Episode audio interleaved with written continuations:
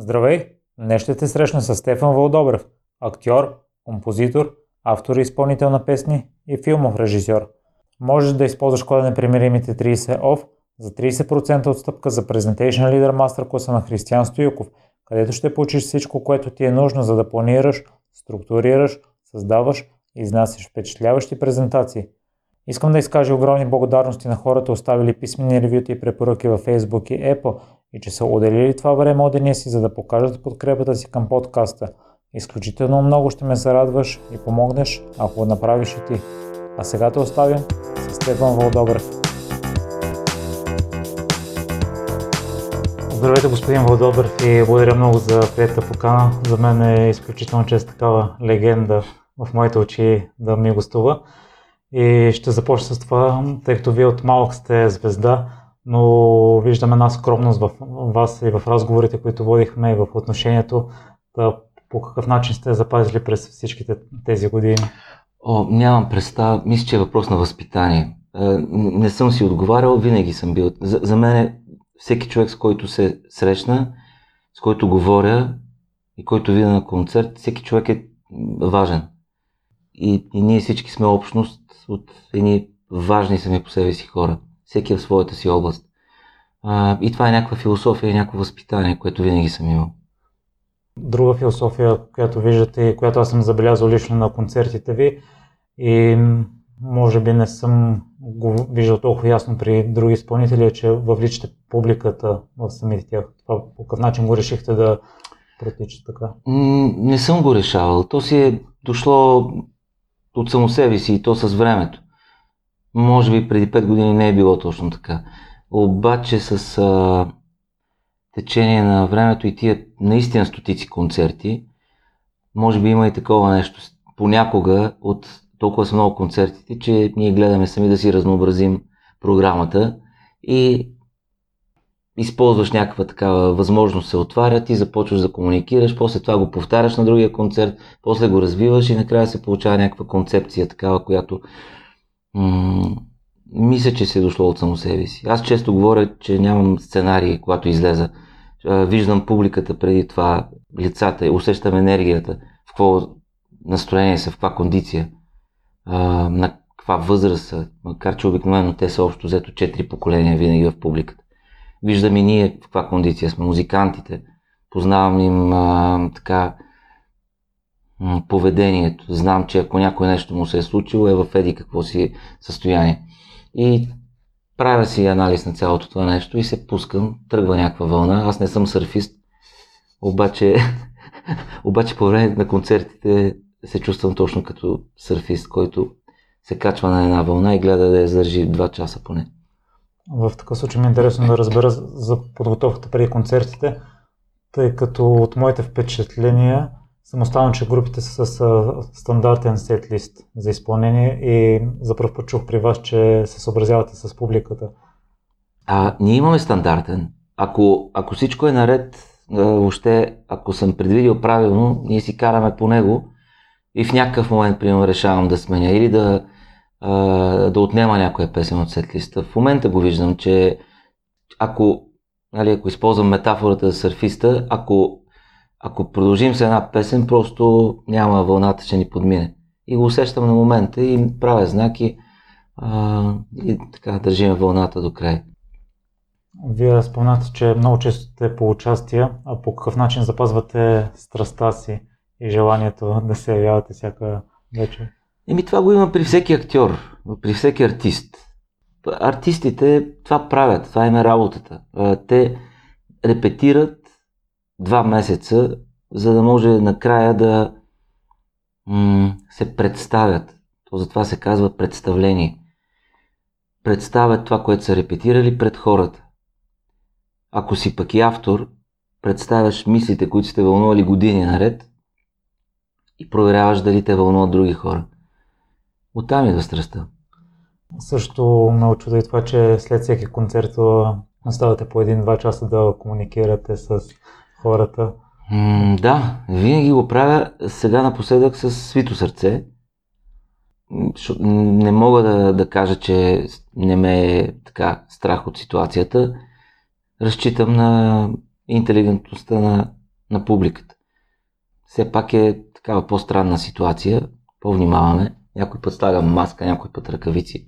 Но продължавам да го правя, защото мисля, че пък точно сега всеки има нужда някакси от а, близост. Като спомнахме за различните типове концерти, има ли разлика в самата подготовка, в репетициите преди това, независимо дали е в малка зала, дали е в голям концерт, дали са частни партита? Не, не, няма. Няма. То ние в момента и не правим и толкова репетиции, защото общо толкова се знае материала, че а, директно излизаме и, и се усещаме. Скоро имахме един концерт, три китари в парк. Ванката Лечев, Миро и аз, акустични китари. Ние не бяхме свирили заедно от половин година. Качихме се и просто почнахме да се усещаме. То е красота. То е... Има един елемент на джаз в, в нашите взаимоотношения музикални. А, защото както при джаза усещаш импровизацията, нали, основата на джаза е импровизацията. Тук говоря не за импровизации в а, стилистично отношение, нали, вътре пасажи, джазови пасажи, а джаз в взаимоотношенията. Такъв един усет импровизационен. За важността на хората и вие го определи отново като скромност. Вие се отнасяте по един същи начин към хората, независимо дали са 6 човека, какъвто е и такъв случай сме имали. Независимо е пълна зала. Аз съм малко виновен в това отношение. Може би забелязвам, че се концентрирам върху нещата, които нямам, а не върху нещата, които имам понякога. Та, какво съзнание се изисква да знаеш, че дори пред 6 човека трябва да се раздадеш като за пред пълен стадион. Това е един случай, който аз описах в книгата. Това се случи 2012 година. Ние тъкмо се бяхме събрали отново като група след като аз 10 години се занимавах с кино и с театър основно. И направихме едно клубно турне из страната. В София беше страхотно успешно. Три пълни зали. В страната не беше така. И не само, че не беше така, ами в е, един град, в централна България, имаше 6 човека. И аз се описвам именно този случай, че ние пред тях излязохме, говорих с групата и пяхме час и половина, като за пред 6000. А, ами, защото си казах вътрешно, че, че тези хора а, са много специални. Значи, те от целия град, сега оставам на страна, че нямаше реклама. Това не беше само наша вина. А, нямаше никаква реклама това турне. Просто в началото още опипвахме нещата, работихме там с някак. Никой не знаеше. Защото в същия град преди две години а, летният театър а, преливаше от хора и това беше един от най-хубавите ни концерти. В същия град. Така че не е точно до... Но просто аз си казах, това са много важни 6 човека, специални, защото точно те са дошли. И както ви казах, за мен всеки човек е значим и си струва да му отдадеш така, енергията си. За това, че е решил да сподели вечерта с теб. Интересно, че за първ път сте започнали да пеете на улицата в момент, в който сте бил страмежлив, интровертен. Каква сила се изисква да излезеш и да пребориш страховете си? Ами, аз дълго време правих само това. Излизах на сцената, за да преборвам е, притесненията си. То не са страхове. А, по-скоро аз в началото се занимавах с писане на поезия човек, когато се занимава с такова изкуство, той е вътре в себе си. И изведнъж някакси се наложи това нещо, това изкуство, аз да го пренеса от мене към другите хора. И се учих как става това. И за това беше това преодоляване. Защото един човек като пише, той знае, че ще го остави в там. Ще го напечатат някъде и някой ще го прочете. Тоест връзката е по различен начин. Когато ти сам го представяш, вече трябва да се научиш как да го правиш. И години минаха, за да се науча как да го направя. През всичките години, независимо с какво сте се занимавали, поне в моите очи сте успешен в всяка сфера. Аз конкретно ще ви питам за музиката, тъй като си спомням, като излезе песента ви Рай, може би аз съм бил на 7-8 години и тогава си я пях, харесваше ми, след това Форверк, няколко години излезе, отново ми хареса и при няколко години албума ви с песните По-полекът, тази песен е за любов, ето така. Холивуд също ги слушах цяла седмица, нон-стоп, ако не и над седмица. на концертите ви, вие вече споменахте, има четири поколения хора, които всички знаят песните, текстовете, пеят ги. Аз като малко съм слушал различен тип музика, откакто сега, но вашите си остават и ми харесват. На какво се дължи това да достигате до толкова различни хора? Нямам отговори, то няма и рецепта. Човек като сяда да пише, не мисли за такива неща. Ако е честен творец. Човек мисли дали, дали това, което има да каже е важно, въобще да занимава хората със себе си. И ако реши, че е важно, да го направи по най-честния начин. Това е единственото, което ме вълнува. От там нататък нямам идея. Вие отделяте много време за писането на текстовете и за мен също са много важни, успоредни с мелодията. Е, има ли такъв сегмент от някоя песен, независимо дали е ваш или на друг автор, който смятате, че ви описва най-добре в момента? Тъй като ако някой ми зададе един въпрос, подобен въпрос на мен, аз ще мога да цитирам няколко реда, които мисля, че описват много добре живота ми. Еми, ето, всяко изречение от всяка песен би могло да...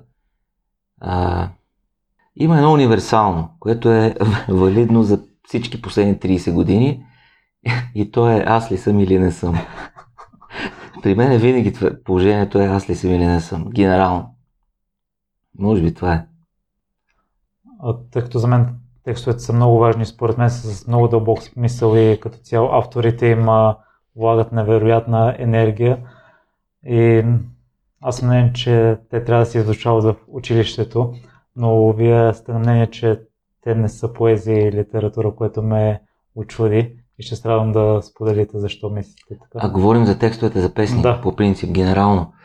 А, това, този спор тръгна от а, преди 3 години с един мой приятел, който така ме потикваше да напиша тази книга, която вече излезе, книга за песните. И тогава просто на така приятелски разговор на кафене беше току-що бяха дали Нобеловата награда за литература на, на Боб Дилан. И той с това започна. Абе, Стефан е така и така. С нощи гледах новините, връчили са Нобелова награда за литература на Боб Дилан и аз се сетих за теб. и аз казвам, Станимире, избери си най-скъпото уиски тук и имаш го от мене. Но не говори такива гръмки неща, защото се притеснявам. И той вика, не, не, не, остави етапа на страна, но а, според мен време ти имаш достатъчно а, материал, достатъчно текстове, може да напишеш един такъв, една такава книга. Аз казах, да, мислил съм по този въпрос от доста време мисля. И той каза, какво мислиш за спора, който се разрази, защото тогава стана голям спор. Литературната световната общност скочи на наградите и, и те казаха, м- защо се дава Нобел за литература, при положение, че текстовете за песни не може да са литература, че не е точно поезия. Имаше голям спор такъв. Включително Боб Дилан я, не я прие наградата, точно заради това. Така затвори се, имаше един такъв деликатен момент. Минаха чак 6-7 месеца, когато той в крайна сметка каза окей от уважение към мене и феновете, но не беше така директно. Той самия като един умен човек го знаеше. И аз спорихме с моя приятел тогава и моята теза беше, че текстовете за песни не са точно поезия, не са литература, защото махни ги от, от музиката, сложи ги само в напечатани и ще видиш, че, че нещо им липсва. Много рядко е, в много редки случаи, един текст за песен, ако го публикуваш, той ще има така потенциала да бъде и добро стихотворение самостоятелно. Защото той, когато е мислил, мислен за песен, темп, темпото му е различно, въобще метрома, всичко му е различно. И аз започнах в моята книга през цялото време като една тънка червена линия, без да го афиширам, без да занимавам хората с това, и го имаше. Как съм започнал да пиша поезия в началото, тя е била чиста поезия. В един момент реших да, да, да правя музика с моя песни, с моята поезия, но не ставаше по, по-странно като форма, по-отвеяно, по-едно е, странно. И в един момент реших да, да, че ако се правят песни за радио и въобще за, за хората, пише се едновременно текста с мелодията. И когато вече започнеш да пишеш едновременно текста с мелодията а, на момента, то си има собствена форма. И тая форма, тя е а, така а, значима и, и, и силна само когато двете са заедно. А, така смятам и до ден днешен. Много рядко, може би единствено, а, аз ли съм или не съм, беше отделно така стихотворение, което, което се получи на, на добра песен, така като стих, стиковка. И дори от него махнах цял един а, огромен пасаж. Може би най-добрия пасаж го махнах, защото просто не ставаше за песен. Та така, с този дълъг напоителен отговор, искам просто да кажа, че м- текстовете за песни са си отделна, отделен жанр от поезията. Вие с всичко, което се занимавате, го определяте под една обща шапка, че е са форма на изразяване, но ваш център е актьорството. Mm-hmm. Аз прочетох, че не сте започнали първо да се занимавате с него, тренирали сте футбол, след това на пиано също свирили на китара. Пиано, китара, дещо имаше кръжоци, всякакви бях там. Кое ви спечели в актьорството, че го избрахте него? Че то обедини всичките тия неща. И цирка, и киното, което аз гледах много филми, фотография, кръжоци, спортове, някакви писане. Всичко това на театралната сцена има място. Всичко се обединява там. Всички тия неща. На нея може да си всякакъв, всяка вечер да си различен. И мене това много ми хареса, защото това разпиляване, което нали, чудиш се къде да тръгне, какво да, да, да поемеш. Изведнъж тази сцена ти казва, че тук можеш всичко да бъдеш. От тия неща. И това ме спечели. Някакси. Но не смятате ли, че това е най-слабата форма на изразяване? Поне аз като външен човек, тъй като постановките са си написани, няма голяма възможност да добавиш нещо от себе си. Да, но на тази сцена, ако ти имаш какво да кажеш, ти можеш да го кажеш. Аз имам предвид, че не театъра, като да си актьор, да изпълняваш а, а, нали, световна драматургия, прекрасна. Защото от това може да научиш страшно много. И аз съм учил. Половината от текстовете, въобще от песните съм ги писал докато съм репетирал. Това е рефлектирал. Значи аз съм чел някакви а, световни драматурзи, световни думи, мисли. Това те обогатява. Но на, на театралната сцена, ако имаш ти собствени неща, пак това е място, където можеш спокойно да ги да започнеш оттам да ги представяш. Това мисля, че, че е най-голямото богатство на театъра. И именно заради това ме очуди момента, в който сте ходили с нежелание на работа и сте решили да смените посоката. Какво се получи за да се стигне до този момент? Ами, а...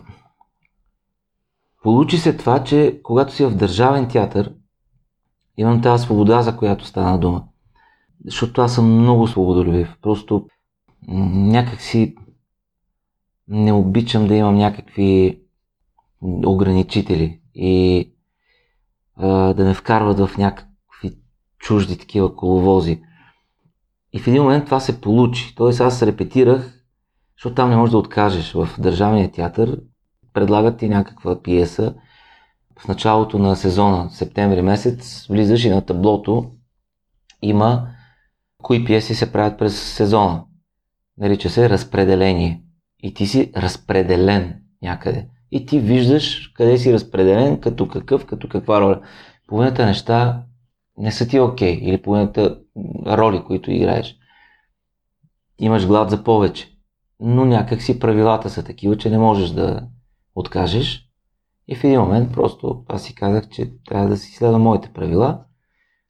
Натрупваш някакъв опит. В началото играеш всякакви штуроти, идиощини и си казваш, че може би има нещо полезно, което си взел, наред с загубването на времето. И, и да, и караш, продължаваш. Заминавате да учите режисура в Прага. Не ми е интересно, тъй като вие сте първият човек, който е прекарал известно време там. Какви са и впечатленията от живота, от начин на, живота в Прага? Вие ги определяте, че са сходни на българите, чехите. Ами по някакъв начин, да, защото нали, все пак се м- така, е, славянски език, има общ бекграунд и по време на соца и така някакви имат топлина във връзките. От друга страна пък те си много така башка, както се казва. много странни хора, по-така самодостатъчни, но в същото време много топли. Човек се чувства уютно там, като се носи на отишъл две години на то е толкова красиво всичко, толкова е изрисувано, все едно в една торта.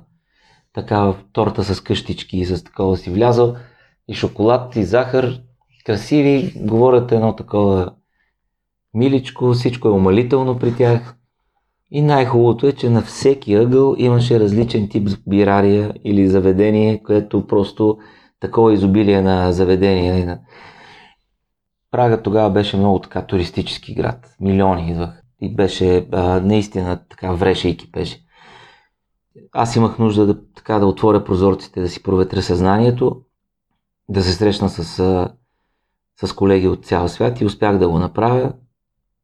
Там имаше колеги буквално от всяка държава на света, Латинска Америка, Западна Европа, Източна Европа. И, и да, беше полезно прекарване.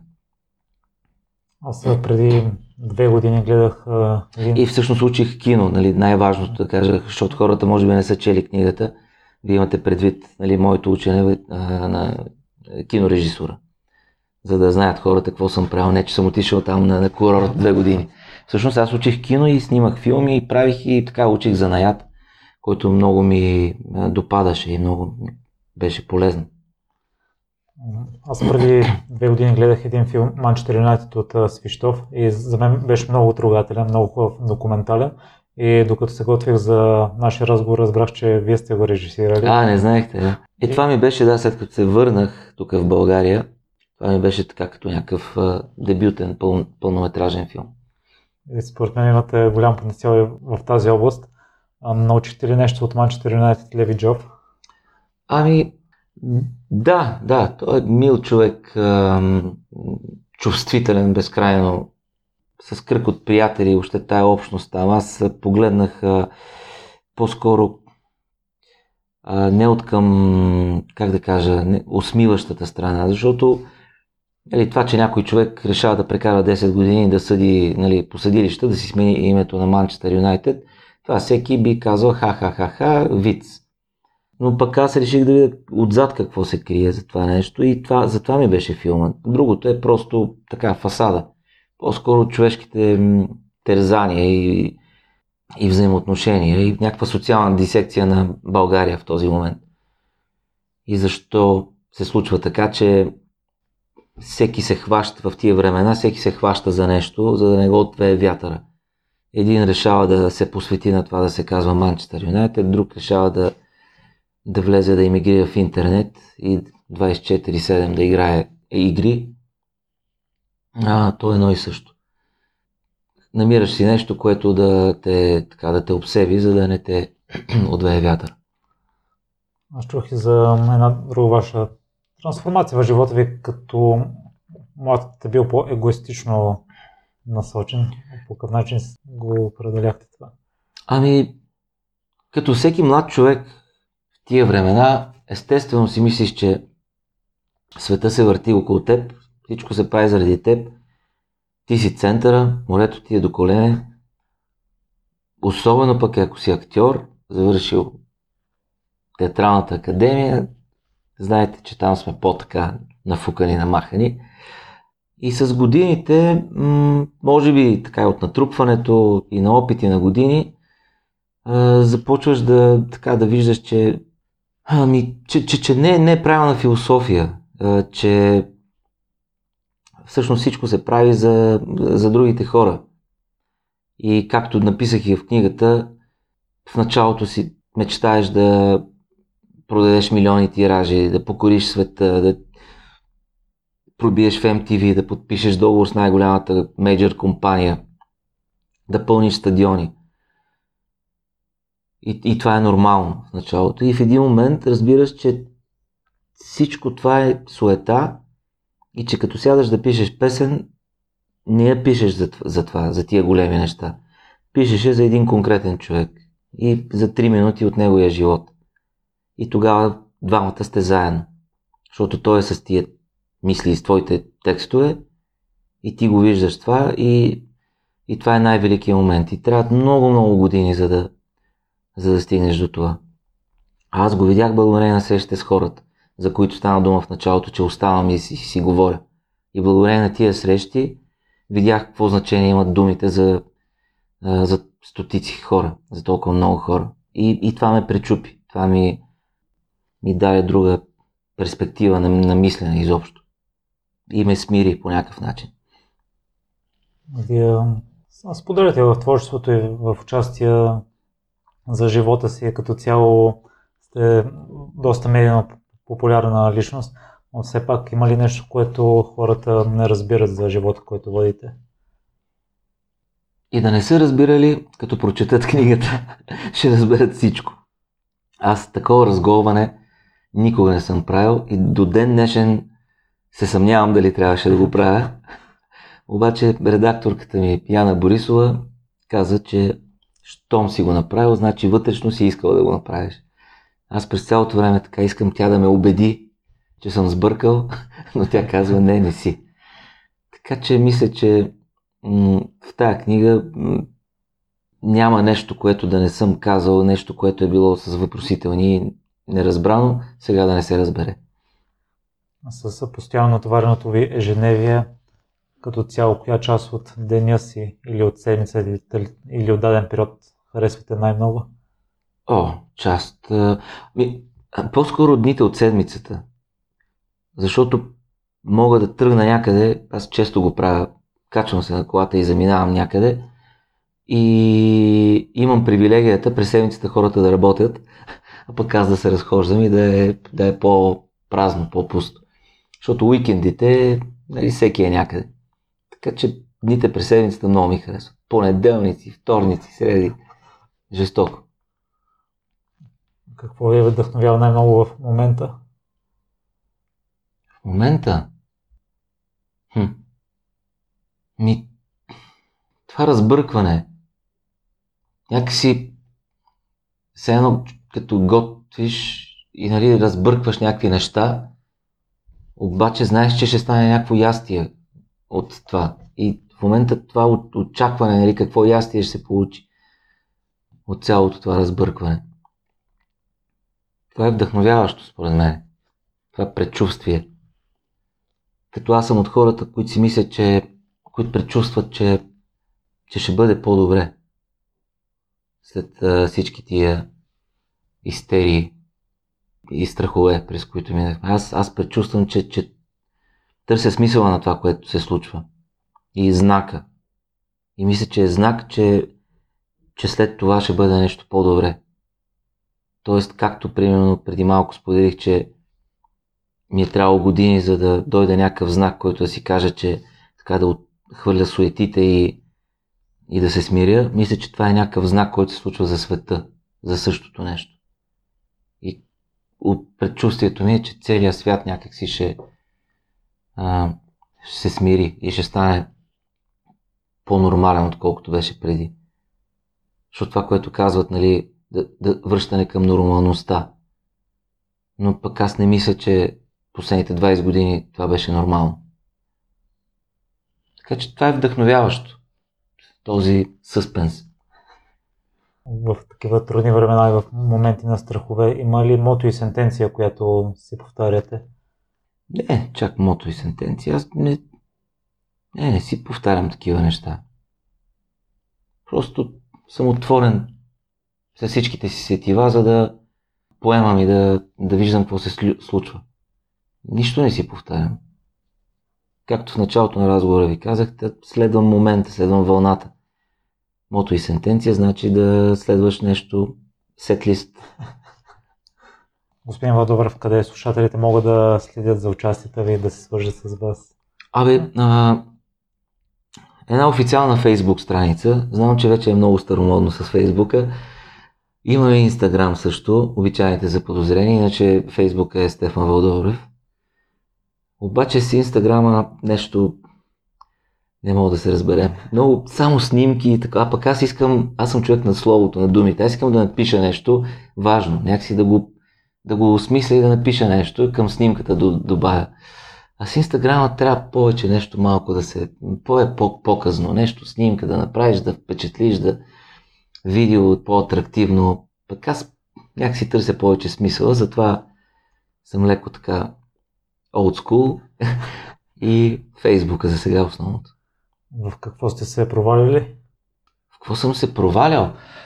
Ами, а, в началото имах наглостта да напиша две пиеси.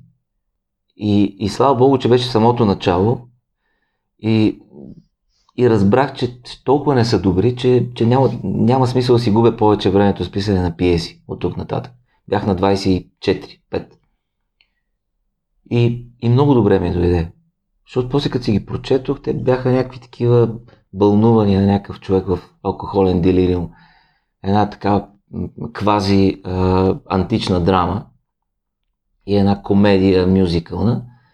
Така че ето това, примерно си казах, че, че не бива да го правя и с удоволствие не го правя. Писане на пиеси, да кажем. Виж сценарий за филм, това е съвсем друго нещо и там не да пиша диалози, но просто да така структурата и фабулата. Мисля, че там, там имам така какво да, да кажа. А, с какво се гордеете най-много?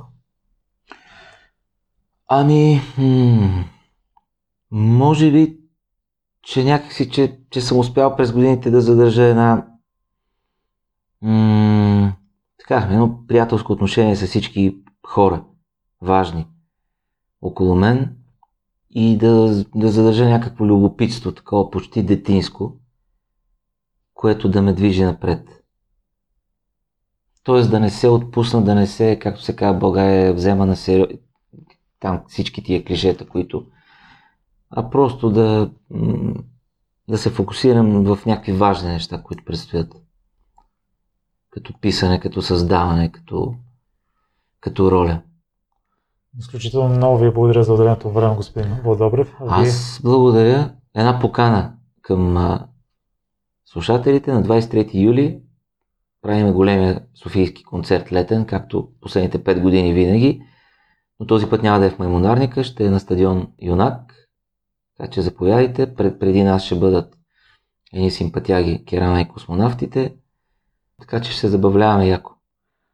Само да допълня, вие казвате, че пишете текстовете с мисълта, че ще, някой човек ще отдели 3 минути от живота си да ги слуша, но аз мога да ви гарантирам, че са много повече от 3, тъй като не може само един път да се чуе да е на песен, но аз лично сигурно има някои, които над 100 съм ги слушал. Е, жестоко. И с нетърпение очаквам а, следващите ви творчески изяви, независимо дали това ще бъде книга, музика, филм. Е, сега вече няма мърдане. След книгата вече трябва, трябва албум да идва. Нямам оправдание. До сега две години казах на музикантите, бе, сори, пиша книга, няма как. Вече няма оправдание, трябва да се пишат песни. Успех ви пожелавам. Благодаря за поканата. Благодаря ти, че остана до края. Ако този епизод е вдъхновил, изпрати го на трима приятели. А ако искаш да споделиш мнението си с мен или да ми дадеш препоръка, пиши ми във Facebook страницата на Непримиримите подкаст. Усмихнат ден ти желая!